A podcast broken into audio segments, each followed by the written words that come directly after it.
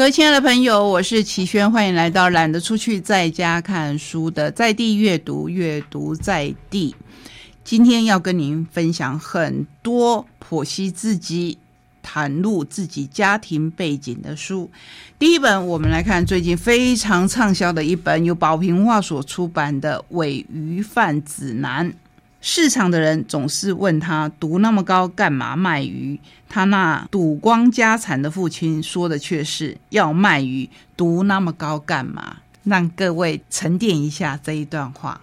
我们要介绍的这一位作者是发表处女作作品的作者，他叫林凯伦。一九八六年生，非常的年轻。想象朋友写作会的鱼贩，玲珑山文学奖二零二零年短篇小说首奖，二零二一年三奖，时报文学奖二零二一年二奖，台北文学奖、台中文学奖等等，可见是得奖的高手，文字相当的有魅力。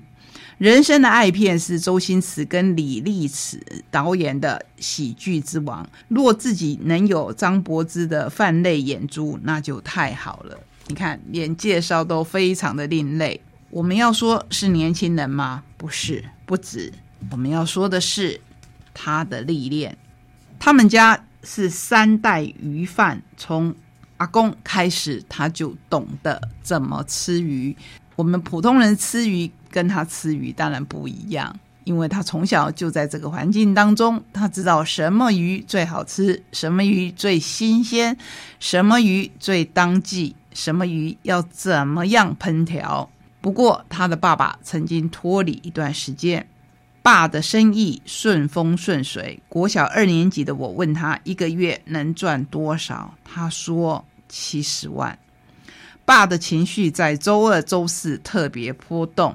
我想内行人都知道这两天为什么会波动。那一种猜数字的游戏，一次输赢几十几百万，一个月赚七十万的他还有赚吗？这是大家都很容易懂的算术，对不对？可是赌徒有赌徒的个性。刚开始，爸妈在都市开店，平日晚上偶尔会见到他们回来，假日也会带我们兄弟去都市吃饭。但数字游戏玩久了，平日不再回来，除非我要月考求爸教数学，他才回来。他以为我真的不会，请了家教，他们更不回来了。有没有在这短短数语当中读到一个孩子寂寞的心声？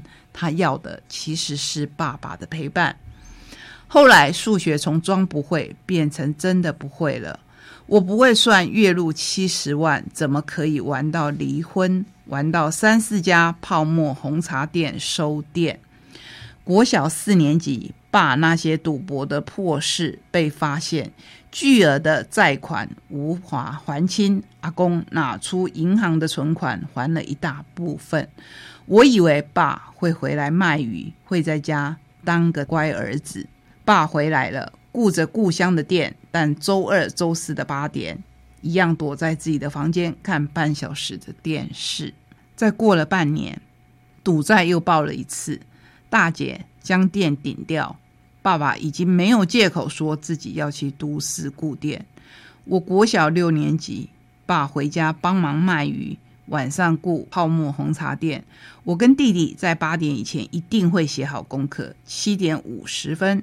爸就会打通内线电话，说自己很累，叫我下去顾店。我们读到这边，应该也知道叫他下去顾店，爸爸要做的是什么？爸爸很累，真的很累吗？他到底要做什么？这一本书，我们看到的是一个大学生在平常生活，他是一位鱼贩，就是在菜市场卖鱼的人，所以这本书叫。尾鱼贩指南，教你怎么挑鱼，同时也告诉你他的人生。二零一九年，他抹下手上的鱼鳞，开始写作。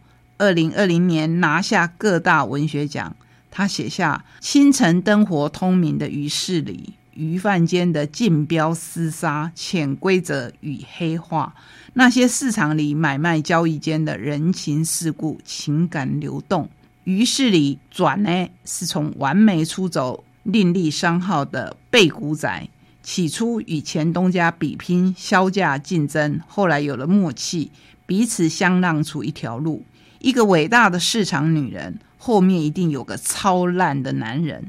女人鱼摊的阿尔姐在鱼市里标起货来，身世责人。她的女子军团在市场里提供最周全的杀鱼选鱼服务，而每个来这里做事的女人都有自己的故事。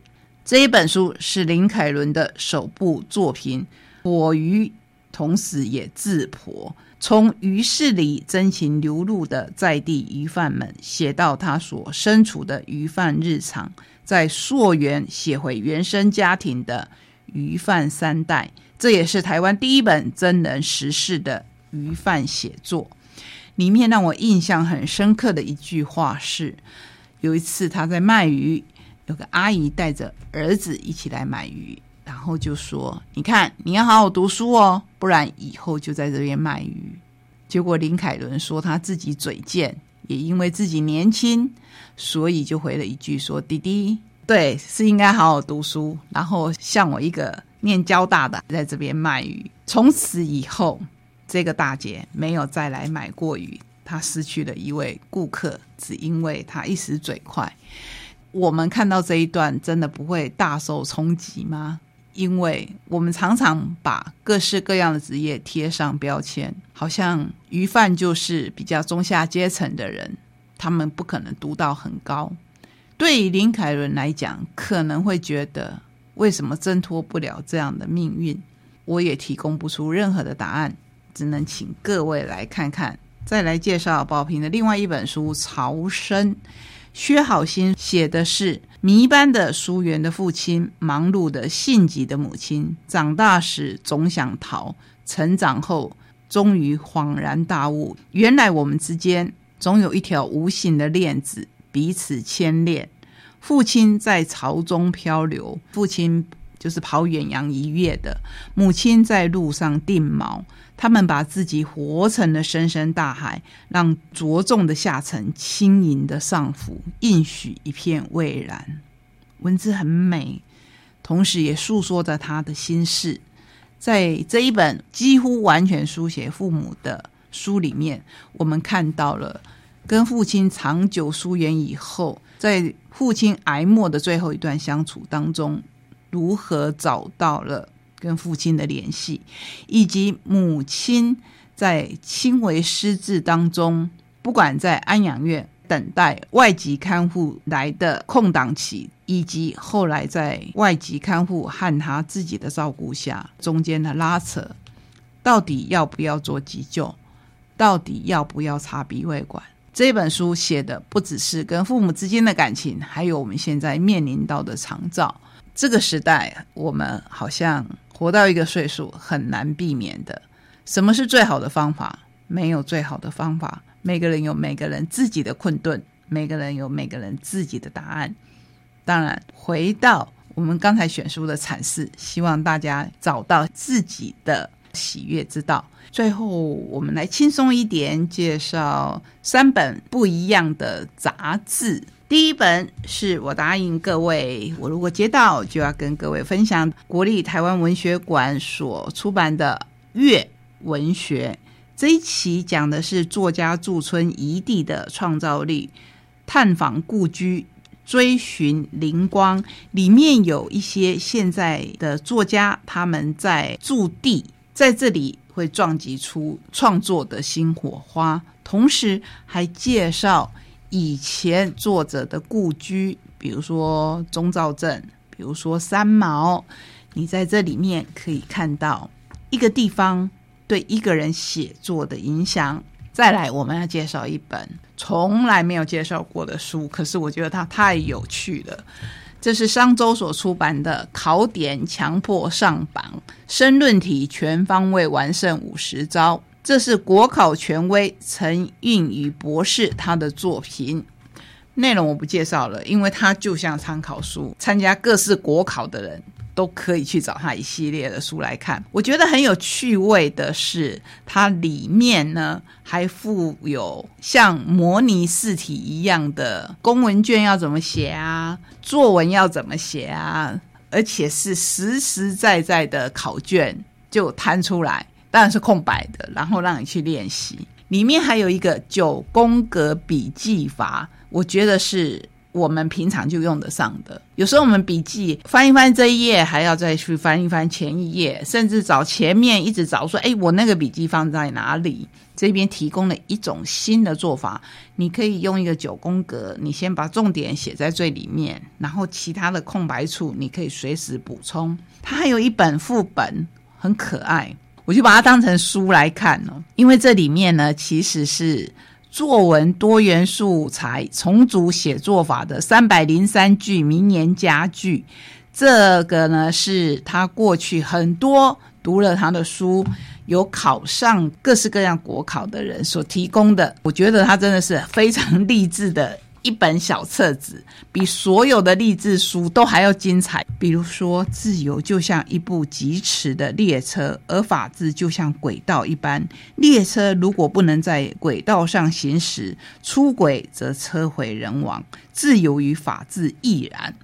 我们看这一个短句呢，我可以大胆的猜，他可能就是在考法律方面的公子的人所写出来的，所以。我就把这个别册呢当成另一本，我们有时候在看短文啊、短剧这样子来看。最后要跟您介绍一本吃的书，既然以吃为开头，我们就用吃来结尾。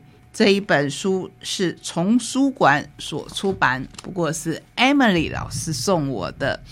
Emily 老师，你还有印象吗？就是出和果子圣经，在我们国内真的是和果子的权威。这本日本所藏在说的是和果子物语。台湾人最熟悉和果子是哪些呢？在这里面有基本款和果子的大剖析，讲究的材料与制作法，还有我自己很有兴趣的二十四节气和果子。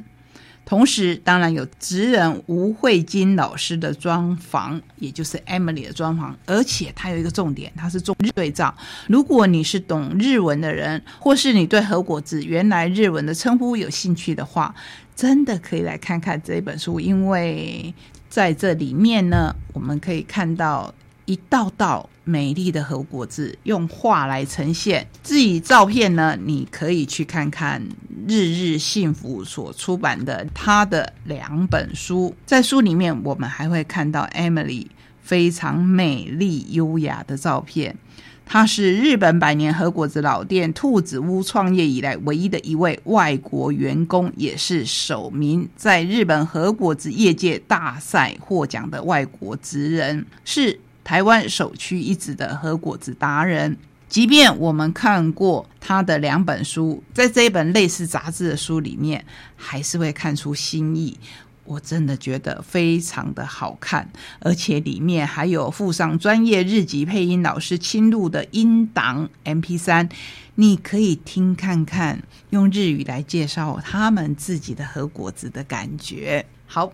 今天的旅程很多很多的心情，希望你从中有一点收获，可以在这个时候安定我们的心，再坚定走一步，再坚持一段时间。我是非常非常的相信，我们一定可以一起勇敢，一起的往前进。